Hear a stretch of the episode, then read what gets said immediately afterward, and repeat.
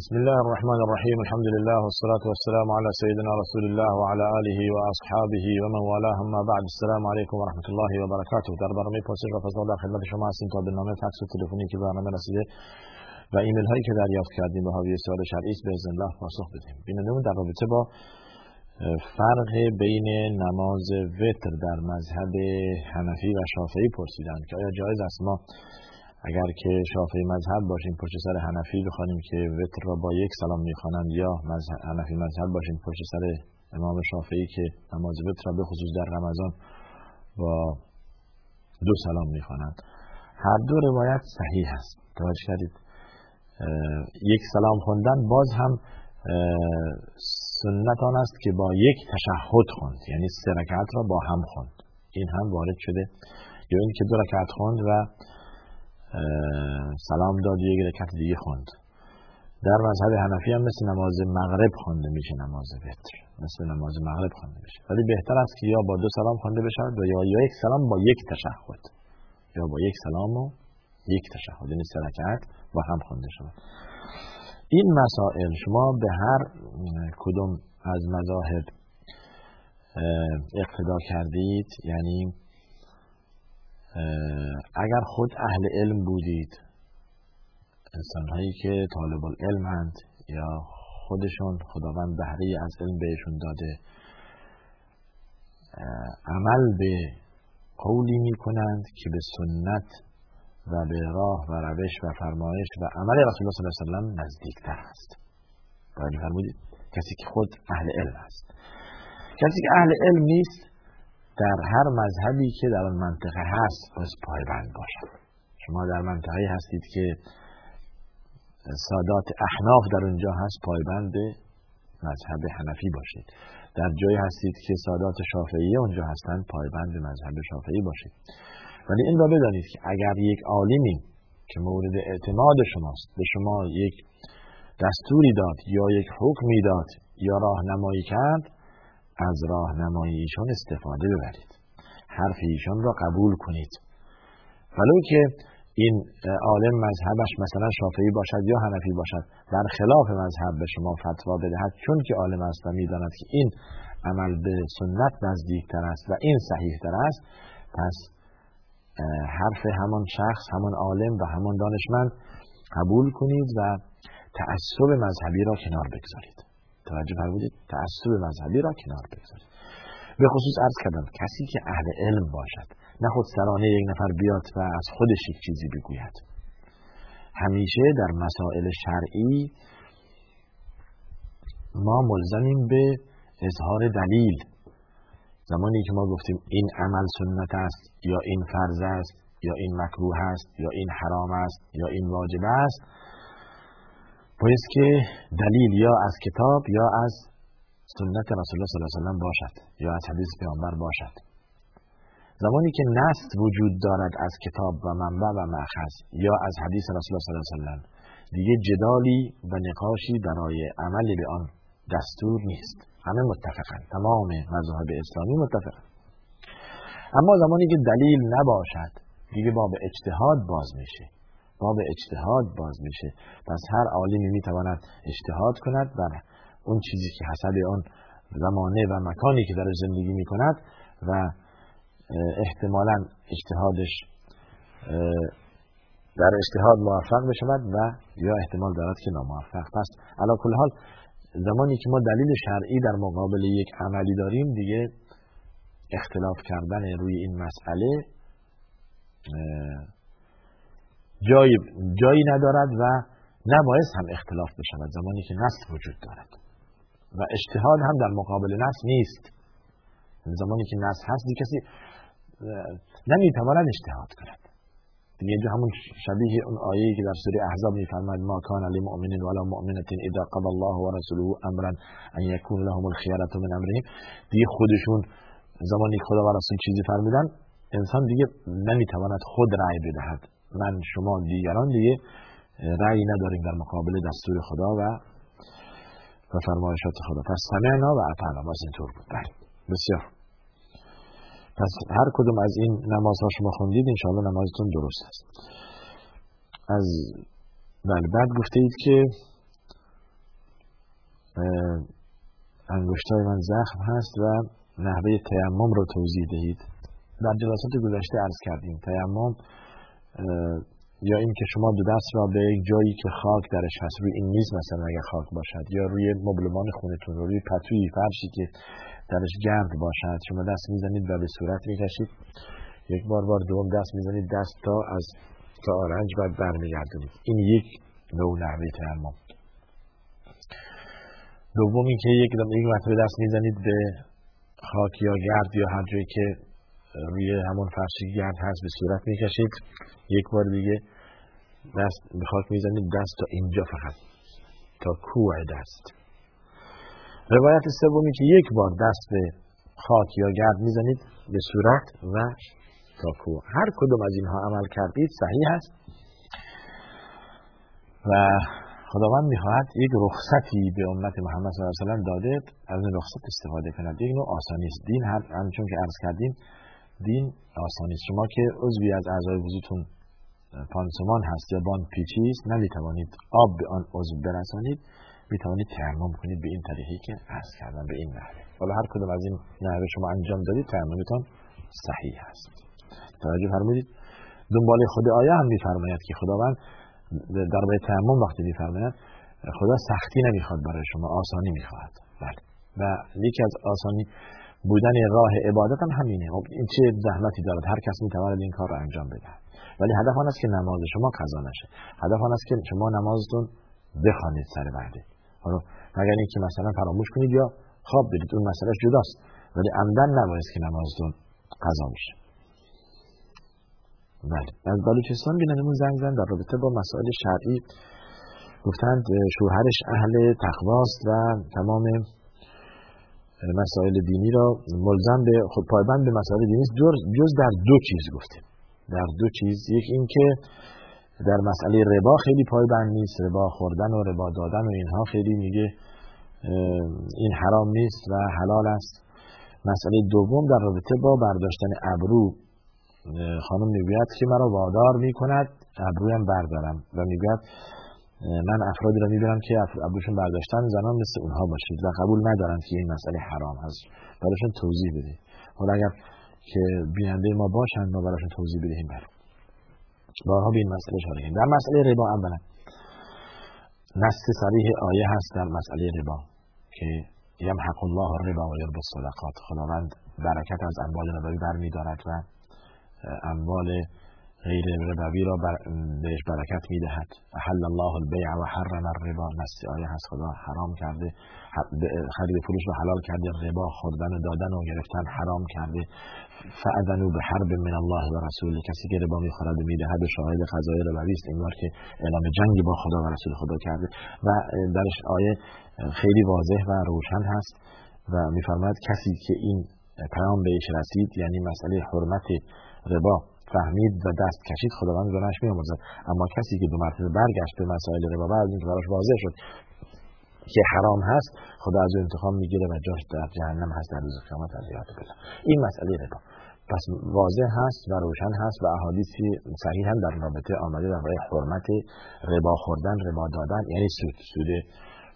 حالا این سود هر چه باشد همچون جلو بیننده به نظرم ایمیل ما هم سوال در رابطه با سود بانکی در وقت خودش بهش می‌رسید این در رابطه با مسئله ربا. مسئله برداشتن ابرو که شما رو وادار می‌کنه ابروتون بردارید بارها عرض کردیم که این نص درش حدیث صحیح هست که لعن الله الواشمة والمستوشمة والنامصة والمتنمصة. اینها درش نص حدیث هست که خداوند لعنت کرده همچون افرادی را. اونهایی که ابروی بر میدارند و یا گیسو به گیسشون می‌گذارند که بلندتر بشوند یا خال میکوبند روی صورتشون یا روی دستشون. اینها ملعون هستند و شخصی هم از ابن مسعود ظاهرا در اون زمان پرسید که اون چی که شما می‌گویید از اول قرآن تا آخر قرآن ننوشته. از کجا آوردید؟ این حکم فرمودند که اگر که میخواندید می‌دیدید در قرآن میفرماید و ما آتاکم الرسول فخذوه و ما نهاکم عنه فانتهوا. هر چی که پیامبر به شما دستور داده به آن عمل کنید. هر چی که شما رو از آن باز داشته خود رو از آن باز دارید. و این نصف آیه هست. پس بنابراین بعضی وقتا نمیشه که حکم تک تک احکام در آیه بیاد. یه حکم کلی میاد. شما از رسول خدا پیروی کنید. کسی که از خود رسول خدا پیروی می‌کنه اینوار که از خدا پیروی می‌کنه. پس زمانی که ما دستور رسول الله رو انجام دادیم اینوار که رسول خدا رو انجام دادیم. زیرا خود حضرت از خود چیزی نمی‌گوید. ما ینطق عن الهوا ان هو الا وحی یوها در سوره نجم. بسیار پس بنابراین این نص صحیح دربارش هست که این مسئله حرام است و جایز نیست. حالا شما تا چند اندازه می‌خواید به عمل کنید یا اینکه قبول داشته باشید یا نداشته باشید این مسئله به خود شما برمیگرده و زن را به معصیت وادار نکنید. حکم شما ایزن زمانی که شوهر شما را وادار می‌کند در این مسئله هم حق ندارید. تن به تسلیم در بدهید برای که در معصیت خداست اون قاعده کلی که میفرماد لا طاعت لمخلوق فی معصیت الخالق. هیچ تا هیچ اطاعت یعنی زمانی که شما می‌خواهید یک معصیتی انجام بدهید. دستور شوهر شماست ولی نهی خالق شماست. دستور شوهر شماست ولی نهی الله سبحانه و پس بنابراین زمانی که می‌گوید حالا حرف چون که شوهرم هست قبول می‌کنم اگر شوهرت حرف دستورش مخالف دستور خدا نبود بله وظیفه شما بود واجب شما بود قبول کنید. اما چون که مخالف دستور خداست دیگه شما حق ندارید اطاعت کنید. و همین است در رابطه با والدین. والدین ما ازشون اطاعت می‌کنیم چشم. ولی تا زمانی که ما را وادار به معصیت نکردن. زمانی که وادار به معصیت کردن دیگه طاعتی در مقابل معصیت خدا نیست. از هیچ بشری بله بسیار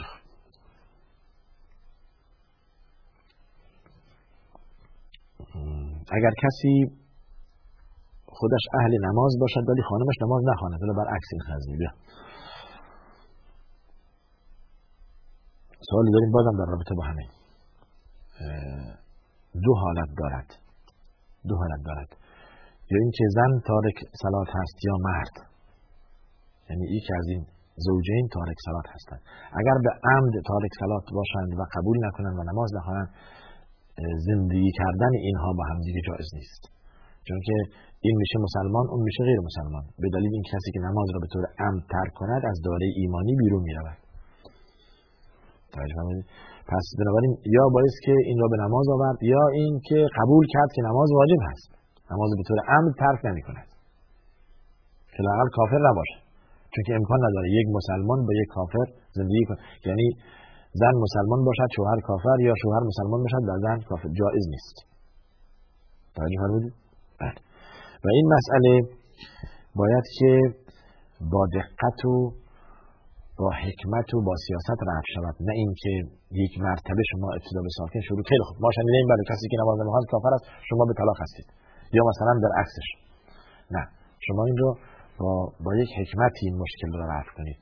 به طرفین دارن میگم و به زن میگم به شوهرم دارن میگم این حرفا یعنی هم زن این وظیفش از نسبت به شوهرش همچنون همچنین رفتاری داشته باشد و هم و شوهر نسبت به خانمش به همسر پس بنابراین یعنی ابتدا به طلاق نکنید با ساکن طلاق ندید جدایی نه. حال شما کافر هستید نه. ولی با نصیحت با اتمام حجت با وقت دادن با صبر کردن با تمام راه ها را در نظر گرفتن برای علاج این معذر اگر هیچ نتیجه نداد اون وقت دیگه مبادرت به جدایی میشه.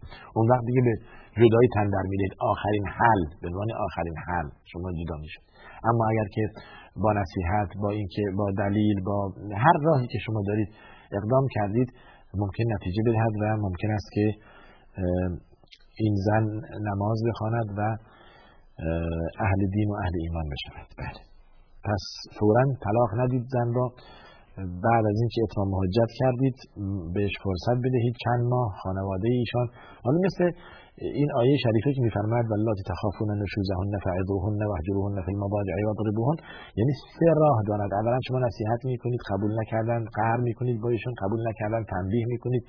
از اون جای دیگه میفرماید اگر اختلاف دارید فبعثوا حکما من اهله و حکما من اهلها این یریدا. یعنی حکمین اصلاح یوفق الله بینهما.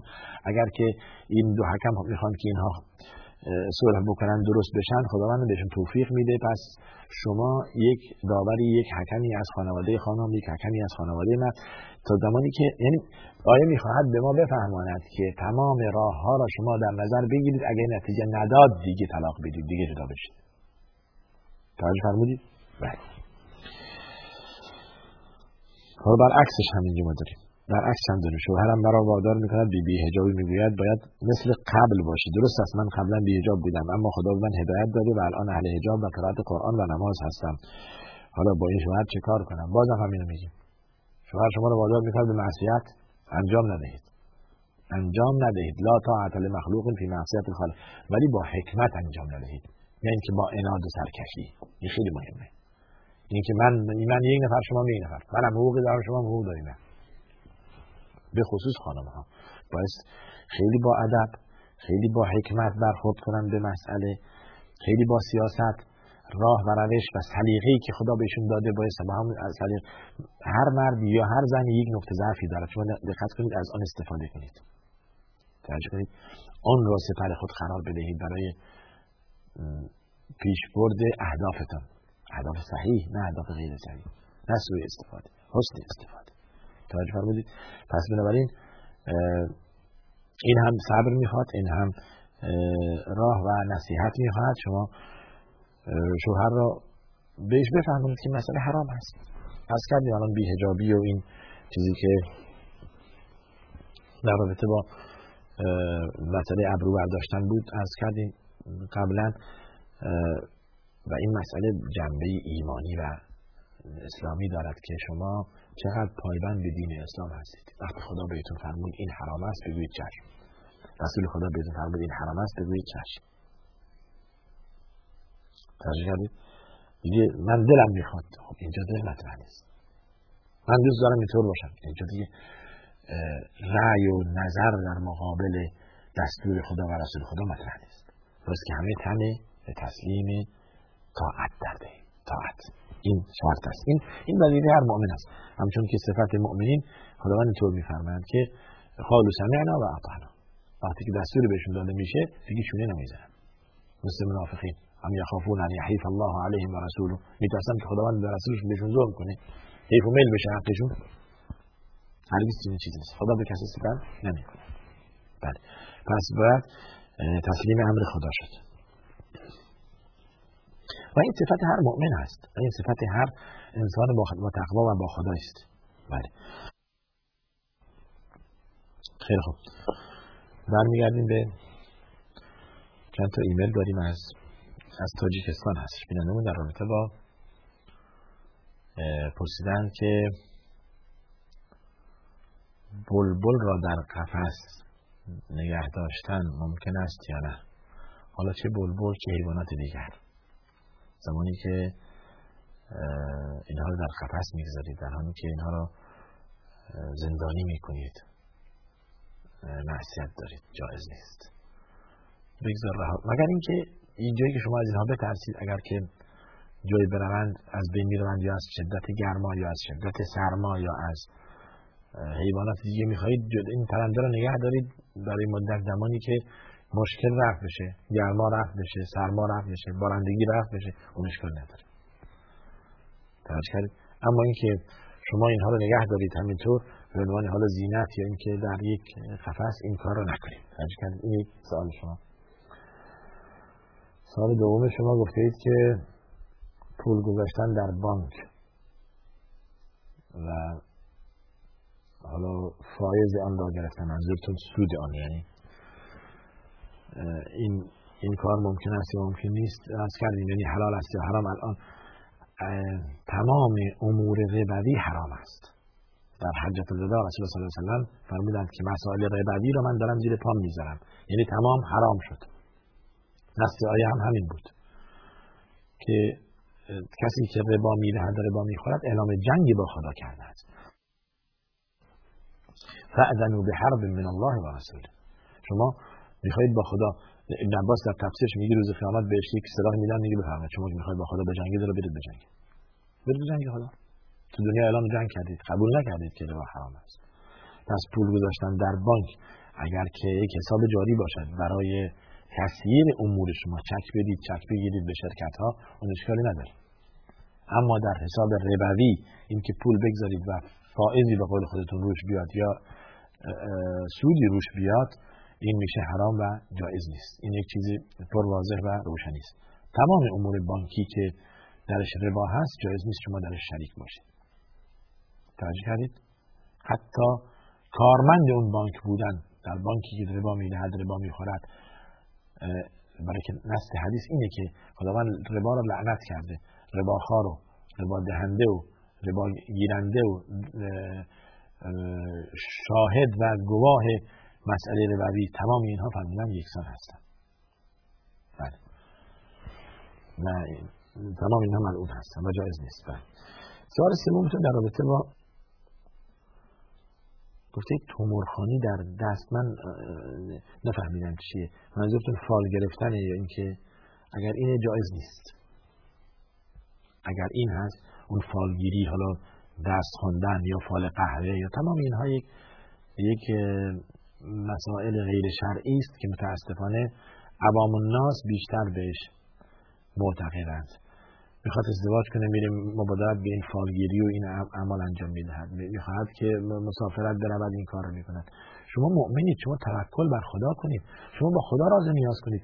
شما استخاره کنید. استخاره یعنی با خدا مشورت کردن یعنی اینکه دو رکعت نماز خوندن.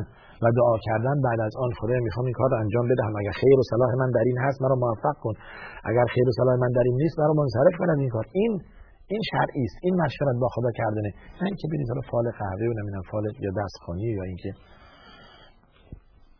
فال نخود. یک انسان های بی هم این کار رو انجام میدن به غرض دریافت چند درهم چند تومان و افراد سادلو هم از این متاسفانه بیشتر به این روی میآورند. این مسئله جایز نیست و حرام است. از خدا بترسید نزد فالگیر نروید نزد پیشگو نروید نزد کسی که به شما در رابطه با آینده می‌گوید چیزی نمی‌فهمد از خود می‌گوید نزد اینها نروید. اگر باور کردید ایمانتون را زیر سوال بردید. در حدیث من کسی که نزد پیشگو یا کاهنی برود و قبول کند که آن چیزی که می‌گوید قبول کند فقط کفر به ما انزل علی محمد صلی الله علیه اصلا از ایمان بیرون رفته. اون بر آنچه بر پیامبر نازل شده کفر ورزیده است. یعنی از داره ایمانی خارج شده. در جایی میفرماید روز نمازش پذیرفته نمیشه. خب چرا؟ شما برید نزد همچون افرادی و سوال و مشورتتون و خواهشتون و آیندهتون و باورتون با این شخص بی و سجو باشد. حیف نیست؟ بله. بدیهی است که اینها برای پیشبرد اهداف خود از یک سری چیز معنویات هم استفاده می‌کنن مثلا قرآن حول هوش خودشون می‌گذارن بعد شما میگن که شما هم قرآن بخوانید. یک سری دستورات و عمل تقریبا ظاهرا شرعی هم انجام میدن که شما صد درصد نگویید که این شیطان هست و از جن داره الهام می‌گیره و حرکتش غیر شرعی است و برای شیرین کردن یا باور کردن حرفشون از ابزاری مثل قرآن و نماز و این چیزا هم استفاده می‌کنن. بعد بله.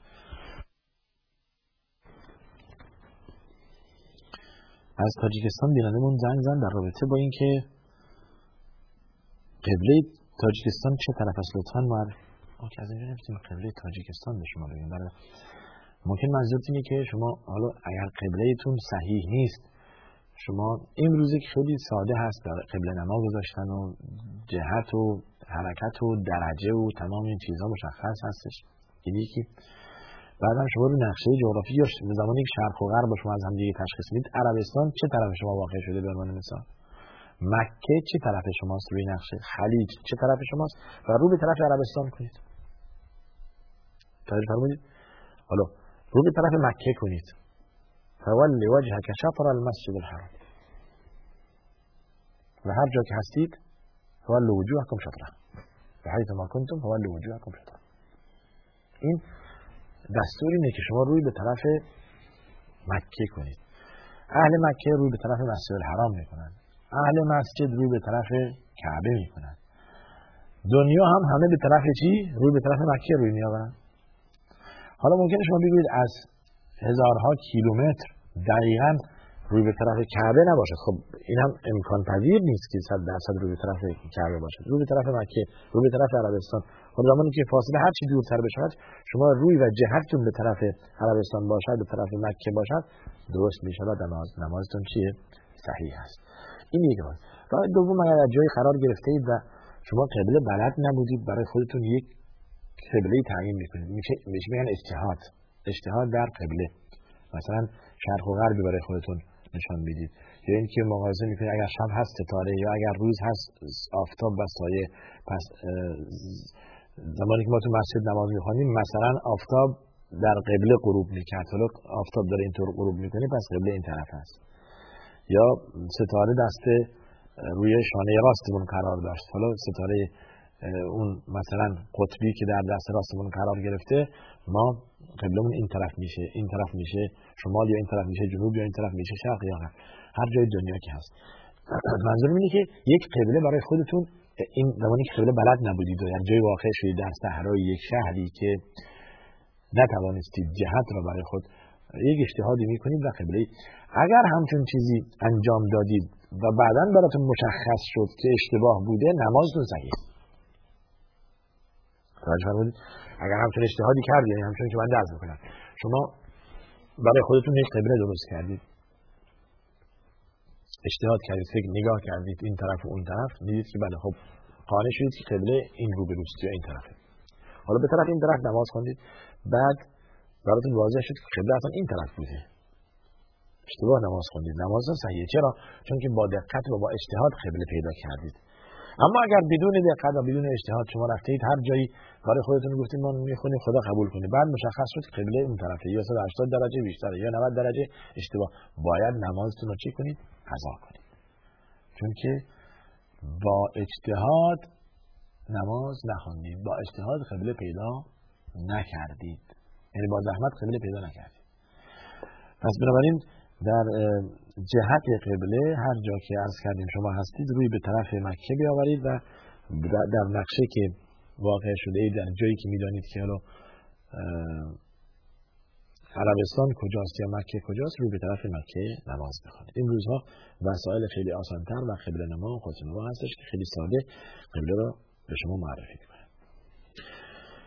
ماشین جدید خریدم می‌خوام قربانی بدم. اینجا قربانی کنم یا بروم ایران؟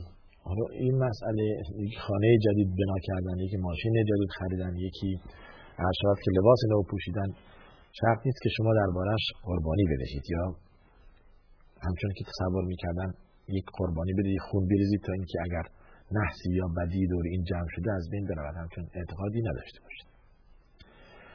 حرفی نیست که شما مرتب حیوان را سر ببرید و خیر و خیرات بدهید کمک کنید به بینوایان گوشتش رو به فقرا بفرستید به مستمندان حتی به دوستان هم بدهید. این به جای خودش. اما مناسبت ماشین نباشد. مناسبت خانه نو نباشد. تجربه مناسبت فلان کسی اومده جلو پاش ما ذبح می‌کنیم نباشد. بله. پس این رو بله. ما نست داریم در رابطه با عقیقه مثلا. فرزندی خدا به شما داد. یا پسر از دو دوستان دختر از یک دوستان سر در روز هفتم. توجه کردید هر شود خدمت شما اگر که در قربانی در روز عید قربان به عنوان مثال شما سر ببرید و به فقرا و خانواده خودتون و همه توضیح کنید به دوستانم بدهید دست قسم تقسیم کنید. این اینا نسته حدیث دربارش هست. اما اینکه خانه جدید خرید قربانی بدهید یا اینکه همیشه کارتون باشه نه انفاق کنید صدقه بدهید گوش بدهید به فقرا توضیح کنید این کار خیلی خوبی است. عرض کردم که جز صفت انسان مؤمنه که در فکر دیگران باشد. با شکم سیر من میخوابم و همسایه من گرسنه هست و دیگران گرسنه هستن بگذار دون هم بدهم. این چیز جالبیه. اما نه به عنوان مناسبت نه به عنوان این که شما می‌خواهید در بله به خاطر ماشین یا به خاطر این, این کار کنید. بله. و همچنین نظر کردم که فرزندم قبول بشود ولی هنوز امتحانات تمام نشده است. اگر نظر کردی نظر کردی در طاعت نظر کردی در معصیت. دو نظر داریم. اگر نظر کرده اید که فرزندت قبول شد در راه خدا به تو حیوان سر ببرید و گوشتش توضیح کنید یا اینقدر پول به فقرا بدهید یا اینقدر رکعت نماز بخونید یا چند روز روزه بگیرید این حرف نیست. اما نظر کردید که به سر فلان مقبره یا امامزاده بروید در اونجا زمین کنید. این میشه حرام و شرک این کار نکنید. در حدیث ملی کسی که نظر کرد در معصیت خدا انجام بدهد از نظرش صرف نظر کنه. بله، و برود طاعت خدا را انجام بدهد. و از کردیم که نظر لغیر الله میشه شرک. شما بروید سر امامزاده سر مقبره نظر کنید حیبون ببرید و از از اون از صاحب امامزاده یا صاحب قبر بخواهید که مشکلتون برآورده کنه این میشه شرک و جایز نیست. اگر چند خیلی عادی است برای بعضیا. امامزاده و فلان قبر و سیدزاده و شیخزاده و اینها رو به عنوان یک ملجع و حل مشکل قرار میدن متاسفانه. خود نمی‌دانند که ناخداگاه توی یک شرک خیلی بزرگی افتادن که هرگز اگر با این با این عقیده و با این ایده از دنیا بروند هرگز و امیدی برای بخشیدنیشون نیست. امیدی برای بخشیدنی آنها نیست متاسفانه. چون که انسان اگر از شرک از دنیا رفت با شرک دیگه امیدی برای بخشیدنیش نیست. ان الله لا یغفر ان یشرک به و یغفر ما دون ذلك لمن یشاء. خداوند هرگز شرک نمیآمرزد. غیر از شرک تحت مشیت الهی است که آمرزیده بشود هر گناهی باشد. پس با شرک از دنیا نروید این یک مسئله است که تقریبا امد به بلواشت نزدی بعضی از آمیان مردم منطقه به خصوص در ایران. متاسفانه ملتجی شدن به امامزاده به قبر و به سید و به شیخ و اینها در, از در حالی که فقط ما باعث به خدا ملتجی بشیم به الله. فقط. نجات دهنده الله هست نه امامزاده. شفا دهنده الله هست نه امامزاده. توفیق زندگی الله میدهد نه امامزاده. توجه فرمودید بله. رفع مذرت از طرف الله میخواهیم. رساندن نفع از الله میخواهیم. اذا سألت فاسأل الله و اذا استعنت فاستعن بالله. هر چیز خواستی از خدا بخواه. کمک خواستی از خدا کمک بخواه. نه از امام زاده توجه فرمودید بله. خیلی عرض کردیم در برنامه های گذشته در بلند کردن ناخن یا موهای اضافی بدن در حد اکثر تا چهر روز در حدیث اومده. البته این را قبلا هم کردیم که از بین بردن اینها جزء فطرت است. ناخن را کوتاه کردن سوبی را کوتاه کردن و موهای اضافی بدن را از بین بردن جزء فطرت انسان یعنی فطرت بنی آدم است جزء نظافت است جزء طهارت است. خلاف اینها خلاف فطرت است. خلاف نظافت است خلاف طهارت است. شما توجه کنید اونهایی که خود را متمدن و پیشرفته و باسواد و با فرهنگ می‌دانند اما این مسئله براشون اهمیتی ندارد در حقیقت عقب مانده هستند بی فرهنگ هستند. فرهنگ اسلامی اولین دستوری که در تمام کتب دینی و فقهی است نظافت و طهارت است. که راحت کرد. نظافت هم نیست که شما ریش رو دیگه کنید. ولی موهای زیر بدن زیر بغلتون موهای جایی که باعث از بین برود سه ماه چهار ماه هم از بین نبرید بنده ناخونتون بلند باشد. این این فرهنگ نیست و تمدن نیست و نظافت نیست. نظافت آن است که اسلام به ما یاد می‌دهد. بله. و هر جایی از عرض کردم از کتب فقه شما باز کنید ببینید که نوشته کتاب طهاره کتابی درباره پاکیزگی درباره نظافت و به ما یاد که چه آبی پاک است و پاک کننده است. چه آبی پاک نیست و پاک کننده نیست. یا پاک است اما پاک کننده نیست. پاک است اما پاک مثل شای مثل آب گلاب اما پاک کننده نیست. و باید پاک باشد پاک کننده باشد. چگونه غذا بخوریم؟ چگونه سر سفره؟ چگونه شروع کنیم چگونه حتی آداب دستشویی و رفتن به دستشویی چگونه باشه. این تمام چیزایی است که اسلام به ما یاد داده و باعث به آن پایبند باشیم توجه فرمودید؟ پس عرض کردم بلند کردن ناخن یا موهای اضافی بدن حد اکثر تا چهار روز گفتن و حالا ممکن شما بگید که این زیاده خب اشکال نداره شما هر هفته این کارو بکنید. هر هفته موهای بدنتون از بین ببرید. هر هفته ناخنتون رو کوتاه کنید. دیگه بهتر هست. دیگه بهتر هست بله هر جای قرآن که رسیدیم سجده و سجده دارد آیا باید سجده کرد؟ اگر با وضوع بودید بله.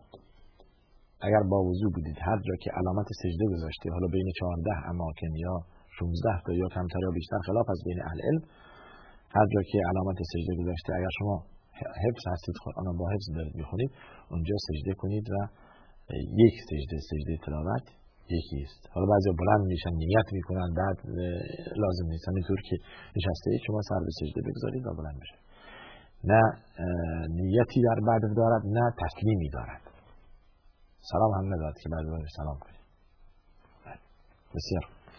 این این زمانی که شما در در خودتون قرآن می‌خونید در جا براتون میسر هست. اما در نماز امام امام جماعت اگر سوره خواند که در آن سجده هست به سجده می‌رود. شما هم موظفید مثل امام جماعت سجده کنید. به خصوص در نماز صبح جمعه. در نماز صبح جمعه سنت است که سوره سجده تلاوت شود و سوره سجده در آن سجده هستش. سوره الف لام میم. تنزیل کتاب لا رب فیه من رب العالمین. درش سجده هستش و امام در رکعت اول احتمالا سجده می کند در اینجا موظفید که تابع امام بشوید و امام بلند می شود از سجده یک آیه دو آیه دیگر از همان سوره یا سوره دیگر می خواند دیگه به رکوع می رود توجه کردید؟ و این و این نحوه راه و روش پیامبر بود در نماز خواندن صبح جمعه. بسیار ما اشاره می‌کنم که وقت تقریبا تمام هستش. در رابطه با آدرسمون عرض کردیم که اون شماره که قبلا شما شنیده اید در رابطه با برنامه شماره قدیمی شماره جدید ما. همان چیزی که الان داریم اعلام می‌کنیم یعنی 50 11 244 هستش. شماره پیامگیری ما 50 11 244 خیلی خوب. آدرس الکترونی ما هم ایمیل ما هم pp@charjatv.ae هستش و فکس ما هم 566 99 99 و تلفن پیامگیر ما با پیشماره شارجه 20971 6 50 11 244 و پست صندوق پستی ما هم 11 هستش. تا دیگر شما را به خدا میسپارم آخر دعوانا الحمدلله رب العالمین. و صلی الله وسلم علی سیدنا محمد و علی آله و صحبه اجمعین.